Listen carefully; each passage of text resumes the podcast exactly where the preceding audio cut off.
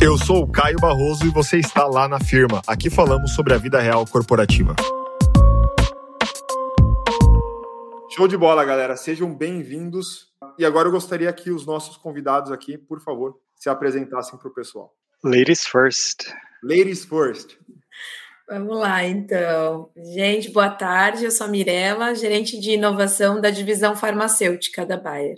Olá, pessoal. Sou Renata, sou gerente de crescimento e estratégia aqui na Bayer Consumer Health e aí também responsável pelos temas relacionados à inovação.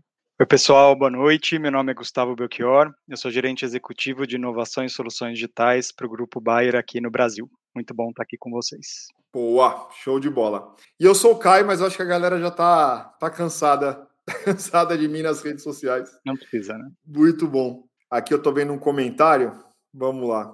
Como ex Simrise, não sei se eu estou lendo certo, uh, vivia um pouco do ambiente da Bayer em São Paulo, excelente empresa. Tá aí. É, estamos lá ainda, Leandro.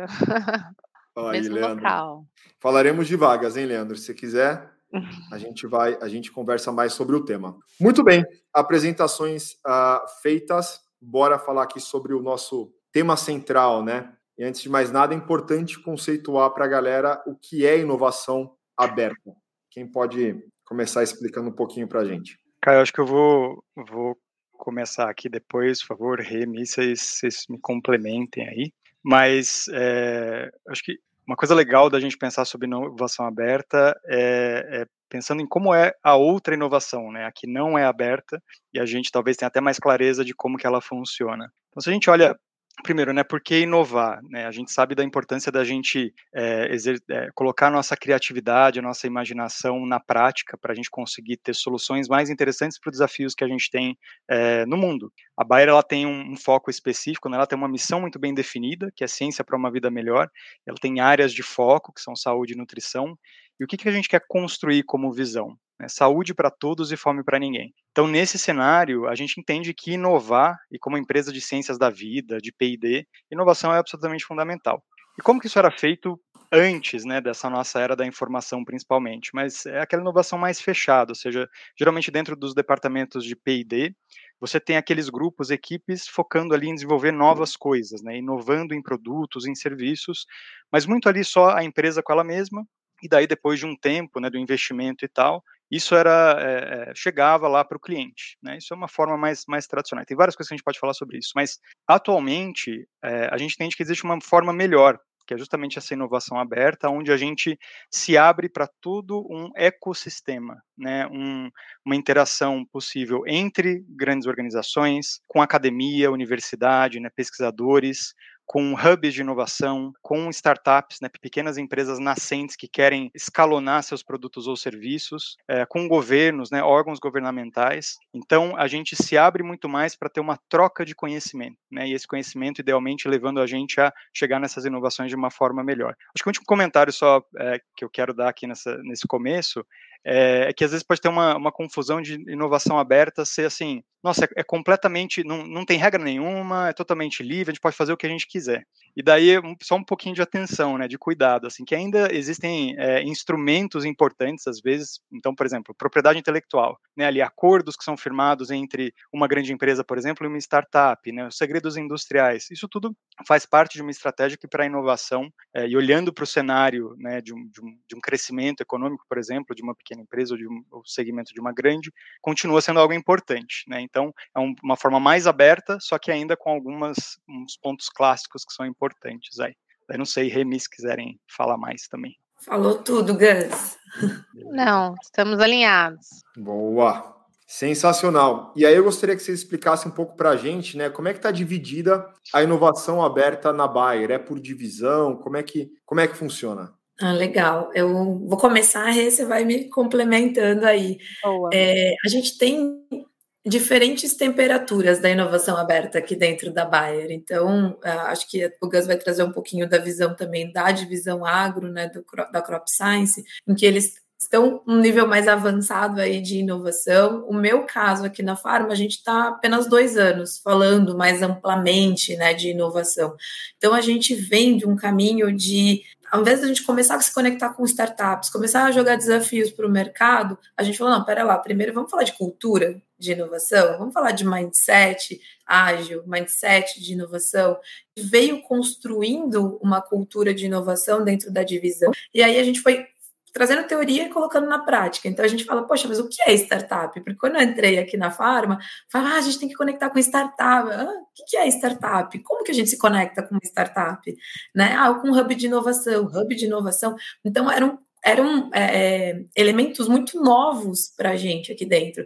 Então a gente, poxa, vamos falar de startup e como a gente, a diversidade que elas trazem para o nosso negócio, a celeridade que elas trazem para o nosso negócio, né? E, e, e, vamos conectar com algumas. Aí a gente criou um evento. A gente tem um evento chamado Pitch Stop aqui, que a gente brinca que a gente convida as startups para fazer um pitch e a gente para para assistir, né? Esse pitch das Boa. startups. Então, a gente começou a fazer alguns eventos assim. Então, ah, vamos lá, trazer sem compromisso, só para a galera apresentar o conteúdo, para a gente se conectar, entender o que é uma startup. Poxa, legal, agora eu já sei, agora eu já estou me conectando. Então, vamos acelerar uma startup? Então, a gente teve um programa de aceleração de startups.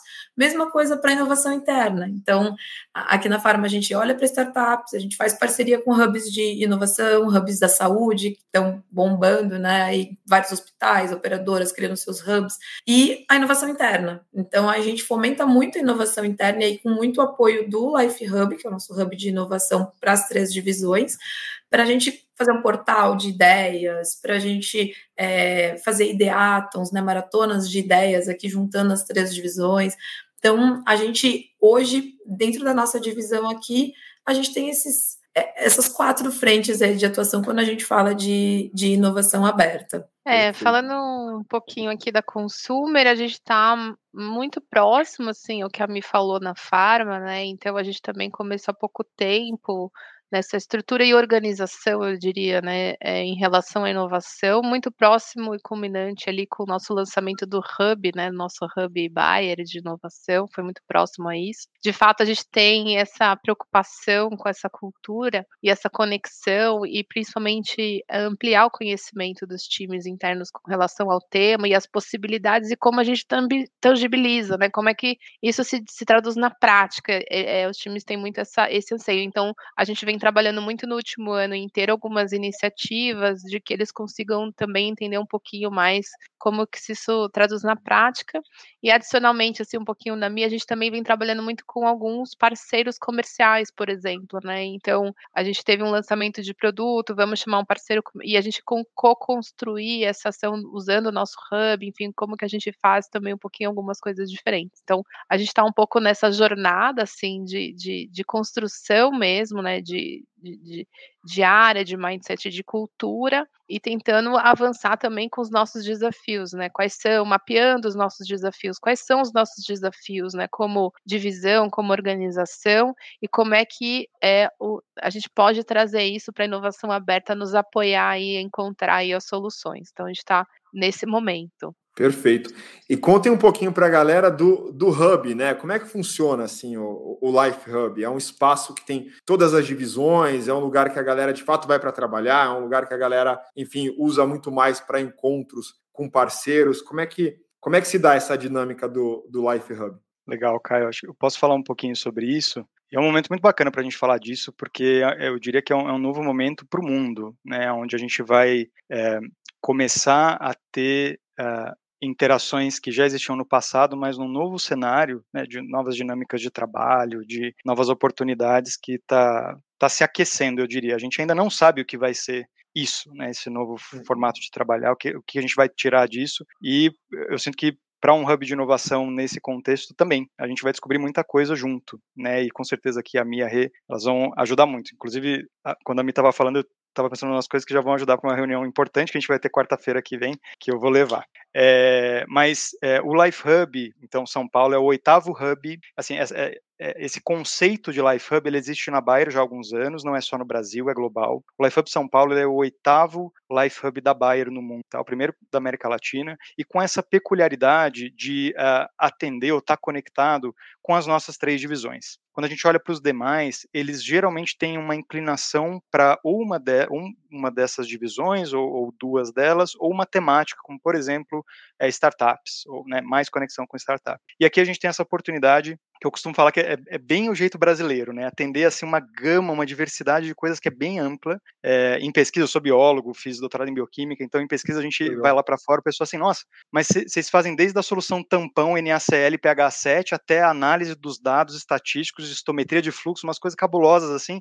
E, e esse é um perfil do brasileiro que, que eu sinto que a gente tem e é reconhecido lá fora por isso. E daí a importância da gente também olhar para isso como um potencial ponto de fragilidade e como que a gente deve ter foco e objetivo. Né? Então, é, beleza, vamos atender é, de forma ampla, mas ao mesmo tempo, como que a gente foca nos nossos negócios, num bom relacionamento com o ecossistema, que seja realmente que converta em algo que seja né, importante para a companhia, importante para a gente avançar na inovação no Brasil. E esse hub, ele é, tem essa função, né? Ele vai ter um papel de facilitador, de integrador, ele vai conectar as divisões com uh, o ecossistema, uh, facilitando certas oportunidades, mas também trabalhando com temáticas é, que a gente chama de cross, né? É, cross division ou plataforma, ou seja, do grupo buyer. Então, por exemplo, um, um tema né, que está na, na, na, em pauta para todo mundo, sustentabilidade. Como que a gente pode olhar para a sustentabilidade, olhar para as necessidades de um, uma companhia, de um conglomerado como a Bayer e trazer inovação para a sustentabilidade? Né? De que forma a gente conecta com oportunidades aqui no nosso cenário? Mas, claro, também a, a questão do espaço físico, que é, convenhamos, né, meninas, é, é muito bonito, assim, é muito legal, muito gostoso de estar lá. Eu estava lá hoje de manhã, é um espaço incrível, sensacional, são 1.500 metros quadrados, tem estúdio, tem arena para 250 pessoas, tem sala de cocriação,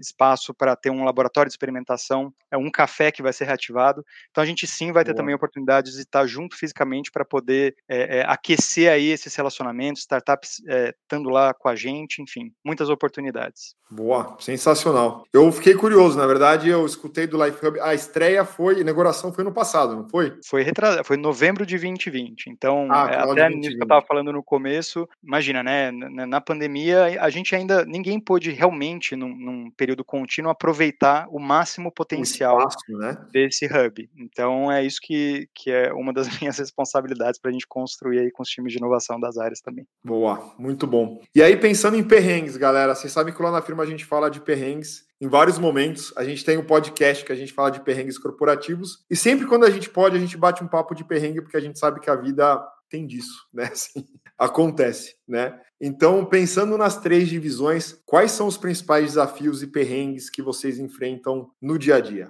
Abram o coração. Perrengue? Ah, que perrengue! Existe isso? Ai, cara, são vários, viu? Acho que a gente vive de perrengue, na verdade, porque se a gente né, não, não tivesse, não, não passasse aí por, por alguns perrengues, não tivesse alguns desafios, não estaria inovando, né? A gente ia seguir um processo já estabelecido, a gente ia entregar uma coisa que já é esperado, então faz parte do nosso trabalho, das nossas áreas, a esse perrenguezinho. Mas a gente passa de, de, de perrengue de evento até. Um, contratar startup, a gente vem discutindo isso, né, Gus, aí nos últimos fóruns, assim, o quanto a gente passa perrengue quando a gente vai fazer um negócio diferente do business é. usual.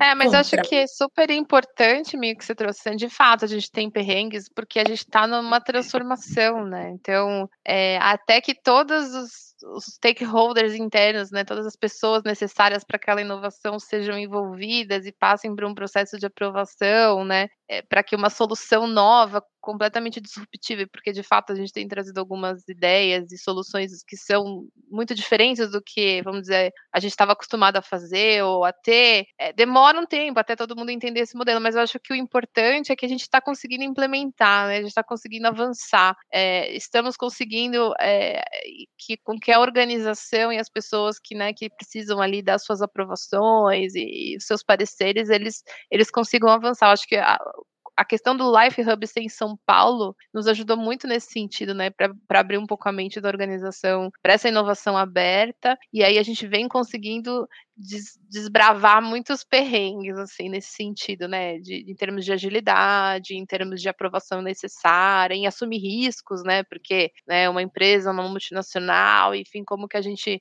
assume alguns riscos, então, acho que são coisas do dia a dia, mas que a gente vem conseguindo aí uns avanços importantes, não sei, Gus, tem algum outro perrengue?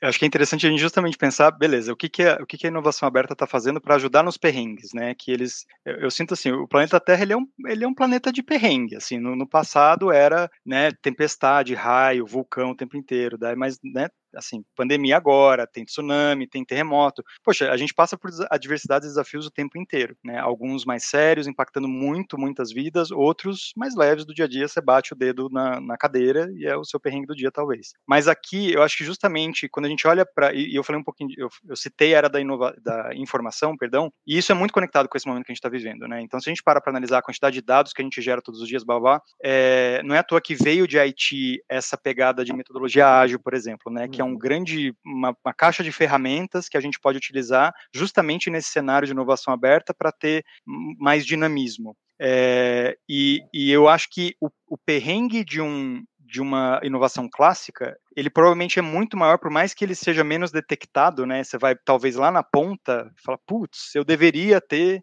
né, menos 50 milhões aqui investidos porque eu deveria ter por outro caminho. Então aqui a gente tem essa, essa, essa questão da agilidade que a grande empresa, uma empresa de 160 anos, 125 anos no Brasil, está se abrindo para ouvir a startup falar, que nem a me comentou, poxa, né, como que a gente pode aprender aqui com, com, esses, com esses pequenos corpos, né, que são as startups, que têm essa agilidade fantástica. Será que a gente pode rever o nosso mindset e, e perrengar menos? Eu acho que isso é, é muito desse momento. Mas acho que como a me falou, né, a gente teve há duas semanas, não, minto, três, eu acho, a gente teve um evento importante com a liderança da parte da Crop Science vindo lá no Life Hub, e tinha uma área que estava com tomada queimada. E daí, por isso que eu tenho falado, né, a gente resolve de tomada queimada até assim, nossa, qual que é a estratégia do grupo com inovação para 2030? Então, assim, é um range de temas. Tem uma distância, né?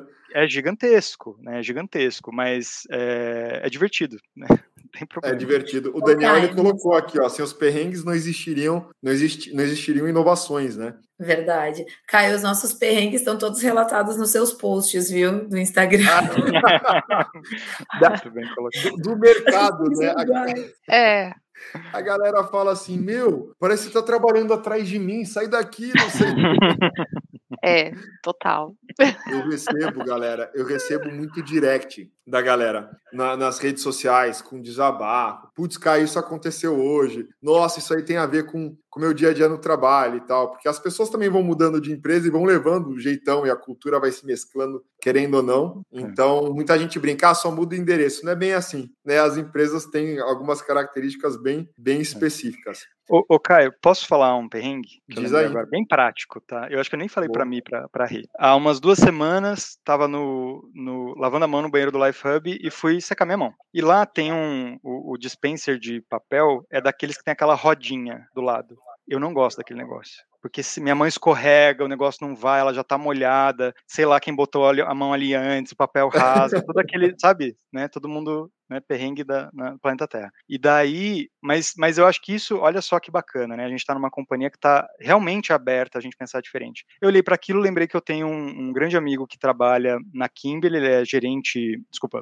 ele é head de marketing e-commerce de Latam. E daí eu falei, cara, vamos estudar uma possibilidade aí? Daí eu entrei em contato com ele, me passou uma pessoa, até mandei uma foto para ele, assim, um, fiz uma selfie, literalmente, eu tenho no meu celular, fiz uma selfie assim com uma cara de tipo, meu, me ajuda aqui a resolver esse, esse negócio. Daí eu entrei em contato com uma pessoa de, na verdade, a pessoa de vendas entrou em contato comigo e a gente está verificando uma, uma, solução super simples, vindo da Europa, um conceito novo, para a gente resolver essa questão de, de é, inclusive com é, questão de redução de uso de energia elétrica, porque não vai ser sensor, redução de plástico, porque a embalagem vai ser mais interessante, a, a, menos contaminação, que a pessoa pega o papel direto, não é nada. Vamos testar no Life Hub? Vamos. Então a gente potencialmente, tá? Talvez, a gente não, não estou citando um acordo comercial com a Kimberly aqui, pelo amor de Deus, mas eu estou dizendo que a gente está. É... Então, a Andresa também tem as suas dificuldades com a rodinha do dispenser. É, a gente está com, isso, com o momento aberto para a experiência lá no Life Hub do colaborador, de quem está visitando, seja mais interessante. E tem elementos de inovação, de sustentabilidade. Então, esse é um exemplo. Né? Um outro, eu estava numa, numa mesa ali do Life Hub trabalhando, acabou a bateria do meu celular duas vezes na mesma semana. E eu fui procurar uma tomada e não tinha uma tomada ali perto perto. Eu fiquei, putz, eu falei, cara, e se a gente contratar um painel, é, comprar um device que converte energia solar em, em energia elétrica para eu carregar ali nas mesas, ali do lado do café, do Reimi. Não tem tomada ali. Daí fui e tal, conversei com o pessoal e tal. A questão é que é precisar de um trombolho para carregar um laptop. Eu não tenho a menor ideia, não entendo essas coisas. Então não, parece que não vai ser uma boa solução. Mas tudo bem, e a gente no dia a dia vai trazendo esses nossos perrengues, mas convertendo eles em soluções interessantes para todo mundo. Boa, show de bola. Eu estou batendo um, um olho aqui nos comentários e, e, eu falo que toda live, todo bate-papo ao vivo tem uma hashtag que surge uh, e que determina às vezes cada, cada live. E já colocaram essa aqui, ó, no perrengue, no game. É, eu achei ótima, eu vi, eu falei, gente, é muito boa. Mas fala para você o seu nome, porque por algum motivo apareceu um LinkedIn user e a gente quer saber quem você é. Daqui a pouco a pessoa vai, vai colocar aí para a gente quem é o dono, quem é o dono, criador dessa hashtag. Muito bom. E aqui a gente tem uma do Henrique, ele coloca, né? Acho que sempre que procuramos sair da zona de conforto ou buscar modelos alternativos na forma de trabalhar, teremos que lidar com grandes perrengues, com certeza, ainda mais trabalhando com, com inovação, né? Que tem o perrengue do dia a dia, às vezes do processo, mas tem o perrengue daqui, né? Da, da, da mentalidade, você assumir o risco, ter aptidão a risco, conseguir às vezes falar, eu não sei no que vai dar. Isso indica X, né? Mas a gente vai experimentar. Inovação tem muito disso, né? Um convite à experimentação. Só que a galera tem que estar tá aberta, tem que estar, tá, tem que estar tá afim. Muito bem. Tem uma pergunta aqui do Ítalo, pessoal. Não sei se é a, a área de vocês, mas se não for, a gente deixa aqui no, no estacionamento. Ele coloca: como a Bayer está lidando com a lei do bem? Incentivo fiscal voltado à inovação tecnológica. Legal. Posso, posso começar aqui. É, me re, depois, por favor, complementem. Mas é, a gente Onde... Ah, agora que eu vi os comentários aqui, eu tava assim, onde é que. Como é que é a review hashtag ali antes de todo mundo? Daí, era só clicar no negócio, né? Beleza. Vendo aprendendo. É, Ítalo, é, a gente está lidando no sentido de que a gente uh, uh, considera ela e, e, tem projetos e iniciativas relacionadas a isso. Então, para quem não sabe, lei do bem é, é, uma lei que trata de incentivo fiscal para contextos de pesquisa, desenvolvimento e inovação. Então, de acordo com certos projetos envolvidos aqui em território nacional, a gente consegue ter, é, se não me engano, é até 34%, não sei se, se, é, se é ainda o valor, mas eu acho que é 34% de retorno é, para a companhia. Então a gente, isso, incentivo fiscal, isso, inovação tecnologia. Então as áreas de P&D que trabalham com esses tipos de projeto, elas podem ter esse incentivo fiscal de acordo com especificidades do projeto, aspectos de inovação, aporte de capital feito para aquele uh, projeto em específico e ter isso convertido. Então sim, a gente é, tra trabalha oportunidades com a lei do bem, uh, inclusive com uh, consultorias que podem dar esse suporte. Então não sei, Italo, se é também parte do seu interesse, mas existem consultorias consultorias que podem ajudar para preenchimento, para, enfim, garantir que está tudo dentro das conformidades nesse processo. Boa, show de bola. E a gente falou aí de inovação né, tecnológica. Como é que vocês enxergam, uh, ou seja, qual seria o principal diferencial da Bayer referente à inovação tecnológica? Olha, Caio, aqui eu acho que cabe bem é, como a gente tem aí visão de duas divisões e do Life Hub, eu acho que talvez a gente não consiga chegar aí numa resposta única, então vou, vou trazer pela visão da Farma. A gente, eu acho que diferencial tecnológico hoje você não a competitividade não está aí, né? A competitividade está no entendimento aí de você colocar o teu paciente, o teu médico, seu stakeholder, seja ele quem for, no centro para você ouvir, entender e aí criar uma solução com as necessidades dele, não com as necessidades que você acha que ele tem, né? Que esse sempre foi o nosso erro de criar soluções de dentro do escritório. Então, uhum. a, a, chance de dar errado é grande, né? A chance de, de, de não atender as expectativas. Então, acho que o, o, grande ganho que a gente tem é, é, essa questão antes da tecnologia, que é o entendimento do real problema do nosso paciente, por exemplo, para criar uma plataforma que seja uma terapia digital para ele, para que um paciente com algum problema cardíaco possa é, é, se cuidar melhor. Né? Então, a, a gente tem esse cuidado. Eu acho que isso que faz com que a gente se diferencie, porque aí, tecnologia por tecnologia, a gente está falando de plataformas, de apps, de dados, né? Então, inteligência artificial, e aí isso já está comum ali pingando, eu acho que na maioria das empresas. Perfeito. É como que você consegue, de fato, entender a dor ou a necessidade dos seus stakeholders. A partir daí você vai para o, né, Mirella, a partir daí vocês vão para o universo de de tecnologia. Né? Qual que é o software? O que, o que, o que me ajuda né, a chegar nesse, nesse objetivo, ou eliminar essa dor, ou chegar nessa solução? O nosso maior erro é quando a gente quer ajustar o nosso problema a uma solução que já existe, sabe? Então vai lá, o diretor leu na capa da Harvard Business Review que inteligência artificial é o canal e resolve que precisa ter uma solução de com inteligência artificial. E aí você vai lá, inventa um problema ou pega alguma coisa para poder colocar dentro dessa tecnologia. Cara, vai dar certo. Quase não acontece isso, hein, Mirella, no, no mundo corporativo. Quem nunca viu a volta do C-Level do, do, passeio do Vale do Silício?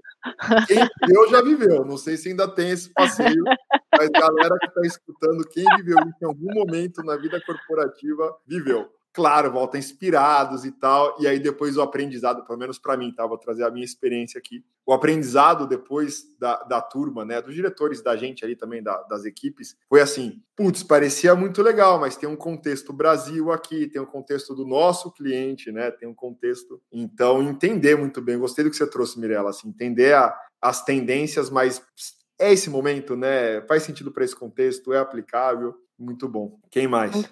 Não, é, eu posso adicionar assim é, para consumir, né? Então, assim, eu acho que o nosso, o nosso momento é um momento que a gente vem é, mudando nesse sentido da, da, tecnologia, né? Porque é uma empresa que começou, né, há muito tempo com produtos, né? Tipo, então eu tenho um produto aqui, uma, um produto que é a solução para uma dor, né? Enfim, seja no nosso caso aqui, né, de pessoas com relação ao autocuidado, mas a gente vem avançando muito nossa experiência através da tecnologia é, para levar é, outro tipo de soluções, assim. Então, eu acho que esse é um pouco diferente.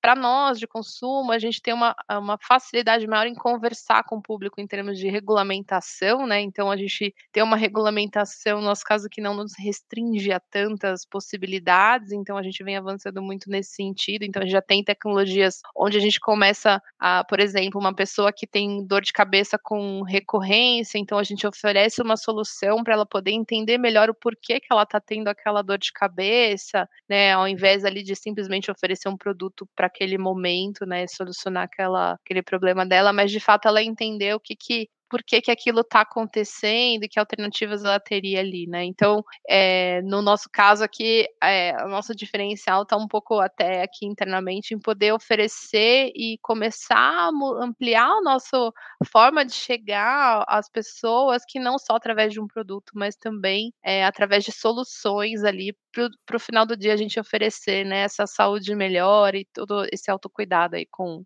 com as pessoas, né? Perfeito. Eu, eu, eu, complementaria, acho que com muito pouco, acho que o Cami trouxe de, da questão do problema, né? Acho que muito frequentemente as pessoas acham que a solução é mais importante que o problema, assim, no sentido de eu preciso ter clara a definição da solução e, e, e nem, nem tanto a do problema. E é a primeira etapa, né? E daí por isso a importância é, da, Cara, tem, tem, tem coisas que começam com um survey na rua, né? Eu acho que foi um dos casos, não sei se é 99 táxis, alguma coisa assim. Eles, eles começavam assim na rua, tipo, é, com pranchetinha na mão, anotando coisa mesmo e falando: olha, é, e se alguém da 99 tiver aí eu estiver falando besteira, vocês levantem a mão. Mas era assim: olha, se eu pedir o táxi para você é, e te der um real, você topa? Então eles começaram a testar com uma coisa assim, sei lá, sabe? Que, que é, de novo, né, nos, nos, nos, conceitos mais tradicionais, a gente nem, nem teria certas liberdades, e que até hoje você fala, você acha meio estranho um cara com prancheta na rua fazendo alguma coisa, mas funciona, né, como funciona. um primeiro momento, você, sei lá, cara, entrevista 100 pessoas na rua, pra você ter uma ideia, dependendo do seu tipo de nicho e tal, isso funciona. Então, é, realmente, a clareza da identificação do problema e das iterações, né, de você, o famoso pivotar e tal, eu acho que é, é fundamental para você chegar no diferencial tecnológico, ao mesmo tempo falando um pouquinho, um pouquinho da crop Crop Science, eu era da Crop antes de, de vir para essa área, porque é mais plataforma, não, não inovação, era do time regulatório, então essa questão regulatória que a Rê comentou, isso é muito verdade, né, quando você olha de regulatório para seres humanos versus regulatório para plantas, né, com fim é, é, é, agrícola, é bem diferente, né, edição gênica, para quem conhece, que é você manipular DNA que tem sensacionais potenciais pela frente. A Bayer também tem uma frente olhando para isso, para a área de saúde humana. Imagina você mudar o DNA de um ser humano, né? mudar o DNA de uma planta, tem contexto de é, é, situações de teste, é muito diferente. A regulamentação, uhum. as agências regulatórias olham para isso de uma forma também com cautelas, né, diferentes, garantindo segurança no fim das contas de qualquer maneira, mas é diferente. Então tem essa questão é, dos, dos aspectos regulatórios e também eu sinto que tem alguns uh, uh, acertos, assim, sabe? Uma, uma, umas, umas, é, é, umas bolas assim no gol que foi que ninguém exatamente sabia necessariamente que era, mas no caso da Crop Science, no histórico é, da Bayer, isso aconteceu algumas vezes, e isso deu um diferencial para a companhia que aconteceu no contexto dessa companhia, assim como as outras tiveram os seus, é, as suas situações inesperadas, positivas, que também contribuíram para tecnologias que foram absolutamente disruptivas e pioneiras a seu tempo. Qual vai ser a próxima? Né? A gente não exatamente sabe, mas a gente trabalha para conseguir chegar lá. Boa, sensacional. Estou vendo aqui comentário da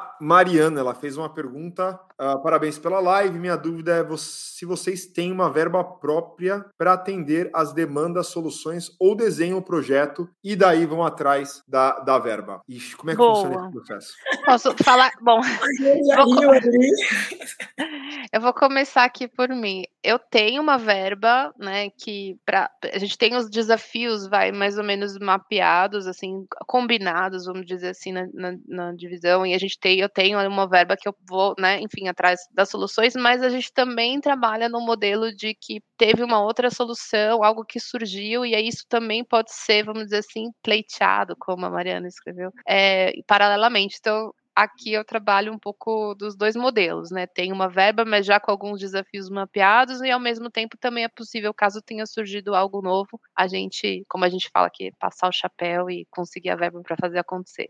É, aqui no nosso no nosso caso, a gente tem uma verba para experimentação, para intraempreendedorismo, conexão com o ecossistema e experimentação. Na Farma, a área de inovação, ela vai até o business case. Então, a gente promove as provas de conceito, projeto piloto e gera um business case. Quando é projeto, aí vai para a área, né, que tem a demanda, enfim, para a área de negócio, desenvolver e colocar esse projeto de pé. Então, a verba do projeto acaba sendo da área né? E usualmente a gente não tem ali uma verba destinada ali por produto para inovação, então você acaba priorizando se a solução, se o business case, se a solução parar de pé, né? Você consegue dinheiro fácil ali que justifique, né? Porque você está justificando ali o investimento. Então, às vezes você realoca de alguma outra coisa, você consegue mais dinheiro. Mas aqui no nosso caso, a gente tem ali uma piscina pequena de dinheiro e que a gente faz essas experimentações, financia uma POC com uma startup, enfim, a gente tem essa essa, é, essa mobilidade aí dentro dessa piscina de dinheiro, que é algo que as áreas de inovação precisam ter. Então, assim, quando, e, e, não só na Bayer, mas acho que é legal trazer que em outras empresas que eu trabalhei, quando a gente fala de budget para área de inovação, o que acontece no processo de budget das empresas?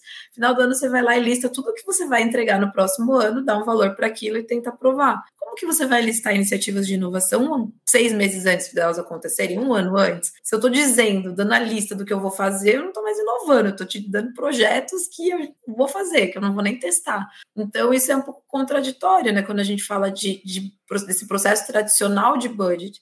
Então, um dos perrengues que agora trazendo esse exemplo eu lembrei foi nessa questão de lutar para que a gente não tivesse que justificar, para que a gente falasse eu preciso de tanto e esse dinheiro fosse dado para a gente, para a gente poder usar de acordo com que as coisas vão surgindo, porque inovação é muito orgânico, né? Hoje eu posso não ter um projeto com uma empresa, uma startup ali, mas amanhã, cara, ele tem uma solução e eu quero testar. Então eu tenho que ter essa liberdade de poder fechar ali com ele ali naquele momento, né? E eu complementaria, Mariana, uma coisa que eu pensei, eu não sei se tem a ver, tá? Às vezes eu vou falar, você fala, nossa, não tem nada a ver com isso que ela tá falando. Mas imagina assim, chega uma, uma Ferrari que custa 3 milhões e ela chega para você, por qualquer motivo que seja, por 500 mil. Você vai arranjar os 500 mil, entendeu? Se ela custa 10 e tá valendo 2, você vai, arranjar, vai arranjar 2 milhões. Então, é, na verdade, deixa eu dar um passo para trás. Aqui, na, na, minha área, que é, que é Cross, é, é uma área né, de, de suporte, né, tem, tem o Life Hub, e, e como área ela também dá muito suporte para a, o grupo e para as divisões,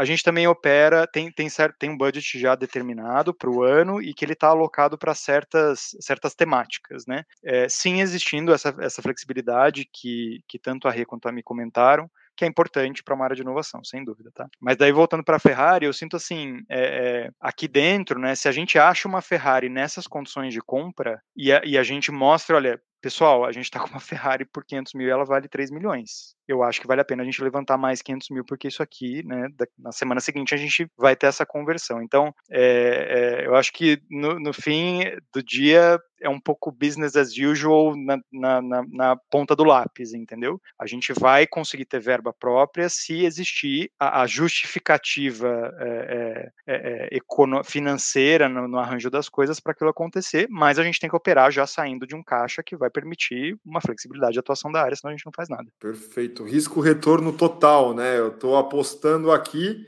mas deixa eu justificar que o retorno vai chegar. Né? O retorno ele, ele, ele tem grandes chances de, de acontecer. Bom, vamos falar um pouquinho agora sobre algum case de sucesso decorrente da inovação aberta. Né? A gente pode pensar alguns aí de diferentes uh, áreas ou vocês podem mergulhar em um bastante específico, como vocês preferirem. Que vocês falem, putz, esse marcou aqui, veio de um processo de, de inovação forte. Pode ser algum recente. É, eu tenho um, eu vou poder contar ele só até um, um certo ponto, assim, porque ele não está totalmente divulgado, tal, mas eu posso compartilhar. Perfeito. E é um, um, processo que a gente fez em parceria com a Câmara Alemã né, que até a me comentou, né, de que a gente tem parceria, enfim, com alguns hubs de inovação também. Então a gente colocou um desafio para eles, isso foi no ano passado, e com relação ao autocuidado, né, como é que a gente promove, enfim, uma forma diferente de poder chegar às pessoas e promover o autocuidado. É, esse processo foi super interessante, a gente teve aproximadamente 27 startups que se inscreveram para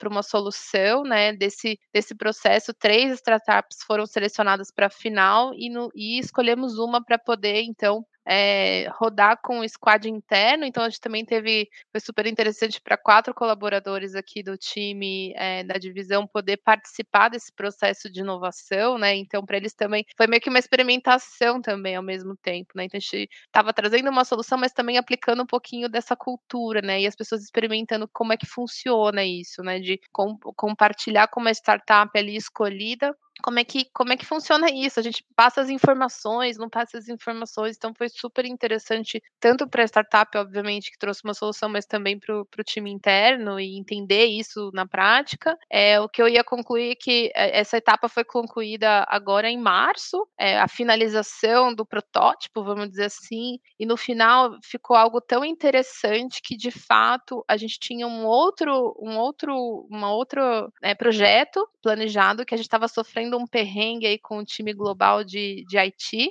é, que estava alguns meses, assim, a gente não conseguindo implementar por conta, enfim, de um perrengue ali de Haiti. E aí, esse projeto acabou sendo uma solução é, para esse outro projeto que estava com perrengue. Então, assim, eu não posso contar exatamente o que, que ele é, porque ele ainda não foi divulgado.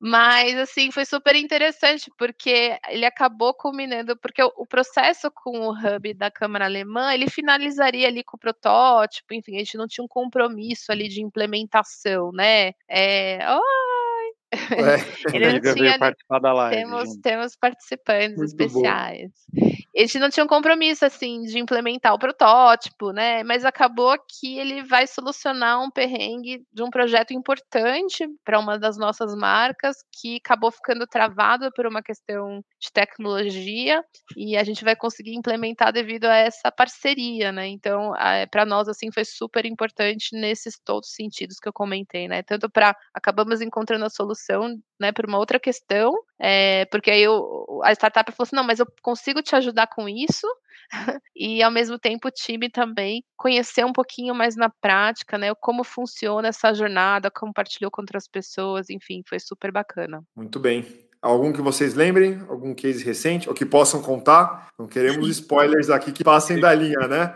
Né, Renata? Falei, dá, dá vontade de contar, mas tem coisa depois, que a Depois eu mando para você e você divulga lá na firma, entendeu? Pode deixar, pode deixar. Fazendo acordos já aqui na live. Fazendo combinados, fazendo combinados. É, a gente tem um case aqui na Farma de de ideias do nosso, dos nossos colaboradores, que eu acho que também é uma outra, um canal de entrada, né, quando a gente fala de inovação aberta. Então, a gente tem um, um aplicativo que a gente carinhosamente batizou internamente de Bayerflix, que é um, um hub de conteúdo para o médico, e aí isso eu posso falar mais amplamente porque está lançado, né, já faz um tempinho, é, e surgiu ali dos nossos consultores técnicos que visitam os médicos, enfim, diariamente, falando assim, caramba, tipo, agora na pandemia, tanto de live, tanto de conteúdo, os caras ficam malucos, não querem nem receber mais e-mail, o que, que a gente faz? A gente precisa, a gente tem um problemão, vamos inventar alguma coisa. E aí eles trouxeram essa dor, a gente rodou todo o processo de inovação, então de entendimento lá de persona, de cocriação, testou, fez protótipo, validou com 60 médicos para mais, diferentes especialidades, entendeu o que fazia sentido para eles ou não. E aí a gente fez ali, levantou esse business case e hoje ele acabou de ser lançado ali na Colômbia, inclusive, então ele virou um produto Latam aí da, da Farma, né, que é um app de conteúdo para o médico, onde ele encontra eventos, podcasts, leitura, vídeos, aulas médicas, então ficou bem bacana e veio né, da, dos colaboradores, veio de dentro Muito de casa bom. mesmo. Às vezes a gente está cheio de informação, tem excesso, mas às vezes o que falta é a curadoria, né? E quando chega assim pronto, fácil de achar, é, é sensacional. Muito bom.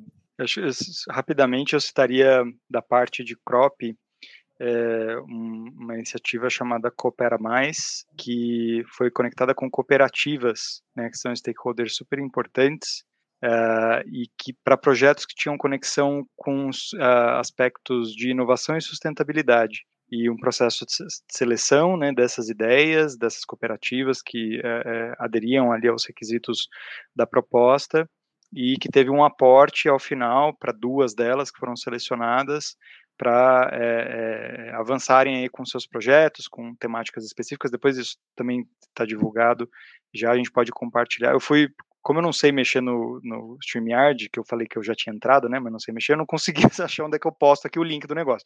Mas depois eu mando também para você, Caio. E pode mandar. Pode divulgar. Se você quiser, me manda no chat privado. Tem um chat privado ali. Me manda um link, o link ali pelo chat privado e eu subo para a galera aqui no, no YouTube. Muito bem.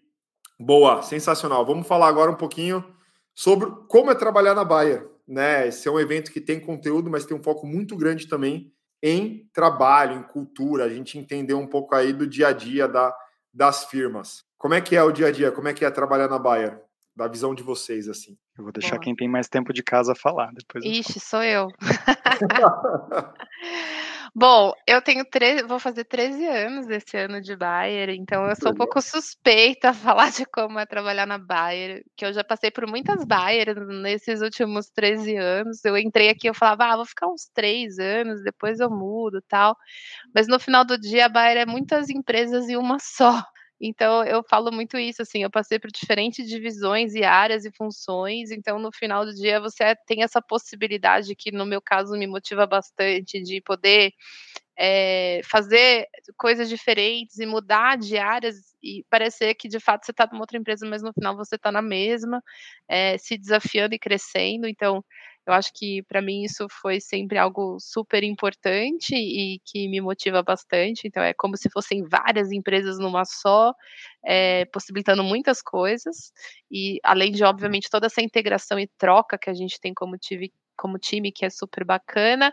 E eu destacaria aqui, antes de deixar os colegas falarem, a questão flexível, né? Então, assim, é, para mim também, durante a pandemia, a gente viveu, todos estamos vivendo, né? Toda uma mudança da forma de, de trabalho, é, e a Bayer super aderiu a esse modelo. Então, por exemplo, eu mudei para uma cidade do interior durante a pandemia, né? Eu morava em São Paulo, hoje eu não estou em São Paulo, e isso só foi possível graças a esse novo modelo. Então, é, para mim tem sido uma ótima experiência, mas eu vou deixar os colegas também falarem um pouquinho.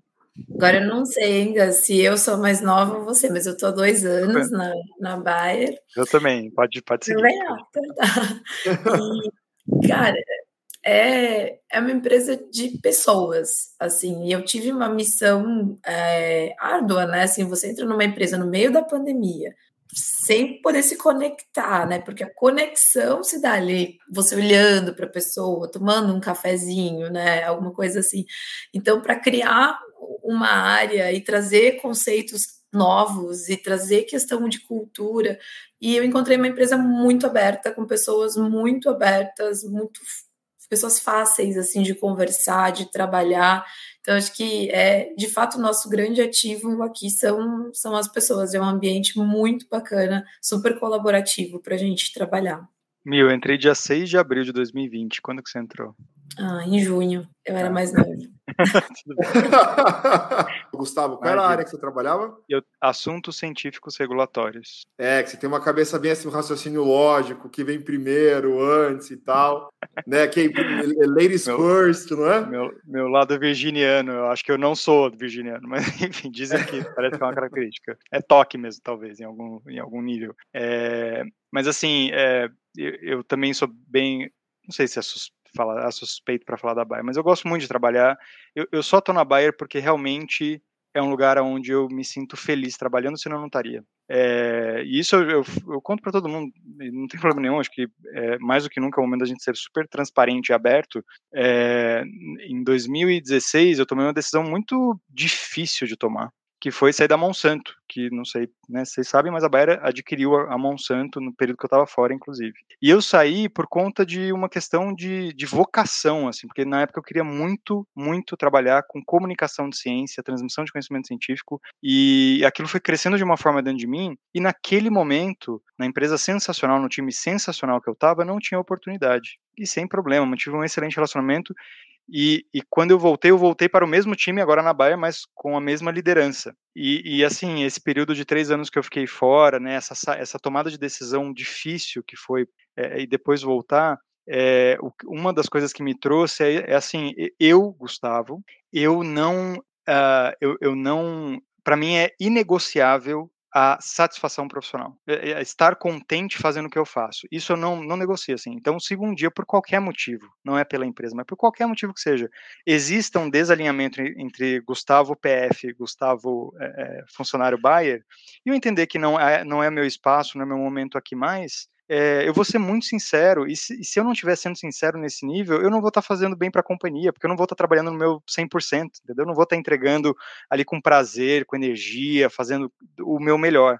E não fazer o meu melhor é uma coisa que, cara, não, né? Eu acho que eu prefiro ir fazer alguma coisa que eu faço bem, fazer bolo de cenoura, eu adoro fazer bolo de cenoura. Eu vou fazer bolo de cenoura. Não vou trabalhar Opa, chama a gente, hein? Porque, porque potencialmente vai ter alguém melhor para fazer aquilo que eu estou fazendo. Eu acredito muito que uh, felicidade profissional é quando você, com as suas virtudes, aquilo que você é bom de fazer, você faz com prazer, você atende uma necessidade do meio, você se sente útil no fim do dia. Você fala, cara, isso que eu gosto de fazer está atendendo uma necessidade para o mundo, para a sociedade, eu estou fazendo bem, eu estou fazendo ciência para uma vida melhor, saúde para todos, fome para ninguém. Sensacional. Para mim, essa empresa, ela, ela, ela na prática vive isso que as colegas falaram aqui, é, é, de verdade, assim, eu, eu tive a, tenho até hoje a grande a felicidade de não ter essa puxação de tapete, esse negócio que a gente ouve falar, eu não vivo isso, eu não vivo isso, então gosto muito, muito de trabalhar na Bahia.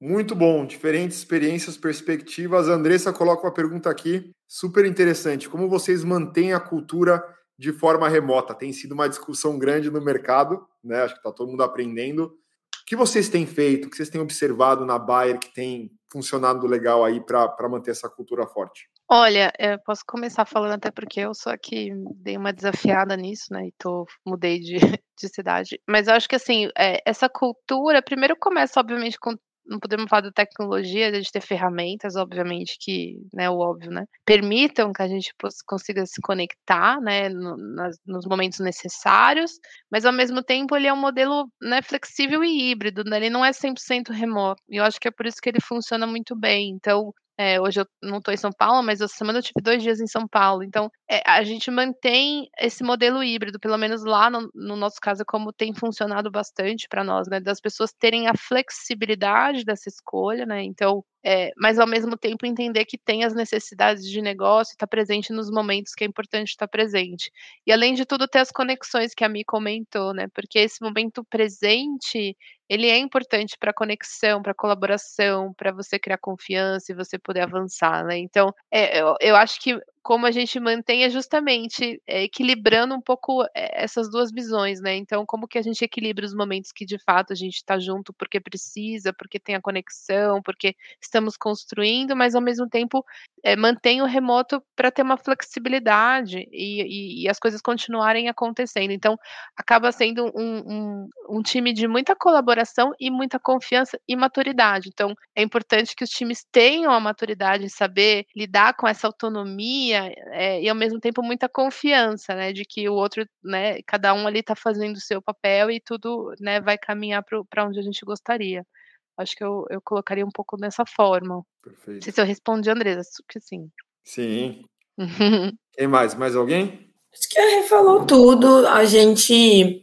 É, essa questão de autonomia é muito forte aqui para a gente. Eu acho que a gente tem um, isso traz para a gente um senso de dono muito grande. Então, a, a questão a gente está junto, a gente está separado, cada um na sua casa. É, a gente sabe que tem que entregar, a gente sabe quando e a qualidade que tem que ser entregue. Então você acaba a, a, o como você escolhe, não vai ter aquele microgerenciamento ali, sabe? De ai, tá, o que, que você está fazendo e como que você está. Então, assim, o como você faz do jeito que você acha melhor, porque você vai ali, né, entregar dentro dos nossos valores, enfim, mas ali o foco está na qualidade da entrega do resultado final. E aí tem essa relação de confiança aí com os colaboradores para que isso possa acontecer. Então, é só adicionando o que a Rê trouxe aí, porque eu acho que ela falou tudo aí. Não, e os acordos, né, Mia? Só reforçar, acho que essa questão dos acordos são super importantes também, né? Sim. Eu concordo que a Rê, nossa, cobriu super. E, por exemplo, né, eu achei super interessante. O primeiro post do ano da nossa presidente, da Malu na Schreiner, se vocês voltarem no LinkedIn, foi uma foto da casa dela, de um local eh, onde ela medita, onde ela né, tem um momento ali de, não sei se é mindfulness, não sei, mas assim, trazendo muito consciência para essa questão do bem-estar, sabe, da gente estar bem na nossa vida, né, a vida profissional é uma parte, a vida é mais, né, e, e isso realmente permeia a companhia, permeia mesmo, né, e a gente está vivendo os benefícios disso, é, eu né, ter uma filha pequena de nove meses e poder ter acompanhado a gestação da minha esposa, claro, era uma época de pandemia, um momento diferente, mas estar tá próximo, né, ver ela crescer, todos os dias poder estar tá, tá muito junto, é, é isso, poxa, né, imaginar isso há pouco tempo atrás, isso é muito diferente. Inclusive, é, eu, talvez meio inusitado, mas assim, eu, eu achei que a gente ia acabar às sete e a minha esposa ela tem que sair para uma aula que ela vai ter e eu preciso cuidar da aulinha. É, e a minha esposa assim, ela já, nossa, Gustavo. Vai lá, imagina, Gustavo, tranquilo, ir, tranquilo. Achei... A gente tá bem Perdão. no finalzinho aqui, eu só vou fazer um sorteio, mas vai lá. Tá, Mirre, vocês tocam aqui. Boa! Por causa da flexibilidade. É isso, eu preciso Não, lá. lá. Gustavo, Deixa o papel de pai. prazer falar contigo. Não, beleza. A gente se fala depois. Espero que tenha sido aí um sucesso. É bom para todos. Obrigado, Mirre. A gente tem muita coisa para construir junto ainda nessa, nessa empresa sensacional. E obrigado pela possibilidade, pela oportunidade. Foi muito bacana. Eu que agradeço. Sensacional. Até mais. Valeu, pessoal. Até mais. Bom, tchau, tchau. Muito bem. Bom, sensacional. Queria muito agradecer. Né, o Gustavo teve que sair rapidinho aí, tinha um compromisso. É, a gente poderia ficar muito tempo, porque a gente acaba né, falando e tal, e a gente curte. Mas eu queria agradecer muito o tempo de vocês, né? Toda a atenção, as respostas, a interação. Gustavo, Mirella e Renata. Eu sempre deixo uma dica para a galera se conectar com quem fala aqui com a gente, com né, os, os, entrevistados, se conectem no LinkedIn, conversem, né? E também acompanhem as vagas da Bayer. A Bayer está com muitas vagas aí diferentes de tecnologia, de inovação. Se você entra no site semanatech.com e clica no logo da Bayer, você vai direto para essa página de vagas. Então dê uma olhadinha, dê uma olhadinha lá. Tá joia? E para fechar, vou deixar aqui Mirella e Renata fecharem a, a, nossa conversa. Obrigada, Caio. Gente, só agradecer aí por esse momento, essa uma horinha aí, que com certeza a gente ficaria umas três, quatro uhum. horas. Antes da gente entrar aqui, é, a gente estava tava contando para eles, acho que até você não pegou, Caio, que eu estou aqui em Porto Alegre, no South Summit, né? Que é a primeira edição do. Você, você mora na Espanha, né? Sim. Ah, o, o, Web Summit acho que acontece em Lisboa e esse ano vai acontecer em Madrid. E aí tá tendo a primeira versão aqui no, na América do Ah, que legal. Summit. É, então, assim, tá fervilhando aqui de gente, de universitário, de gente que trabalha com inovação, de gente que não trabalha com inovação e veio ser curioso, assim, de, de curioso, né? Então, é um. Aqui nós três, né? Eu, Gustavo e a gente respira inovação. É um, um ambiente muito legal, é uma área que tem muita oportunidade de você fazer a diferença, fazer diferente, fazer a diferença, e tem um ecossistema maravilhoso, assim, sendo formado aqui no Brasil. Já existe, mas ele está só ganhando aí mais corpo, e é muito legal a gente que trabalha com isso ver eventos como esse acontecendo aqui, tanta gente, 14 mil pessoas conectadas ali, presentes, ouvindo de solução, falando de tendências de futuro, de como trabalhar com startup, lições aprendidas, muito do que a gente falou aqui, assim, painéis do pessoal contando perrengue. Então, é, é, muito legal, assim, poder compartilhar aí os nossos perrengues e o nosso dia a dia com vocês. Então, obrigada aí pelo papo, foi ótimo. Muito bom. Boa. Não, também agradecer ao pessoal que ficou aqui acompanhando a gente. Espero também que eles tenham curtido, quanto a gente curtiu, né? Porque a gente curtiu bastante, né? A gente se empolga aqui e fala bastante, então é só agradecer mesmo e acompanhem também aí a Bayer nas redes sociais, enfim, as novidades. E é isso aí. Show de bola. Muito bem, super obrigado, galera. Brigadão. Amanhã a gente tem mais. E bom, estamos sempre com, a, com as portas abertas, tá joia? Até mais, valeu. valeu. Tchau, tchau. Tchau, tchau. tchau gente. Se você ouviu até aqui, tira um print, marca a gente, apareça nas nossas redes sociais. Estamos no Instagram com arroba lá underline na firma e no LinkedIn com lá na firma. Além disso, siga o nosso podcast e avalie na plataforma de preferência, beleza? Na certeza da vossa compreensão, best regards. Uma produção, voz e conteúdo.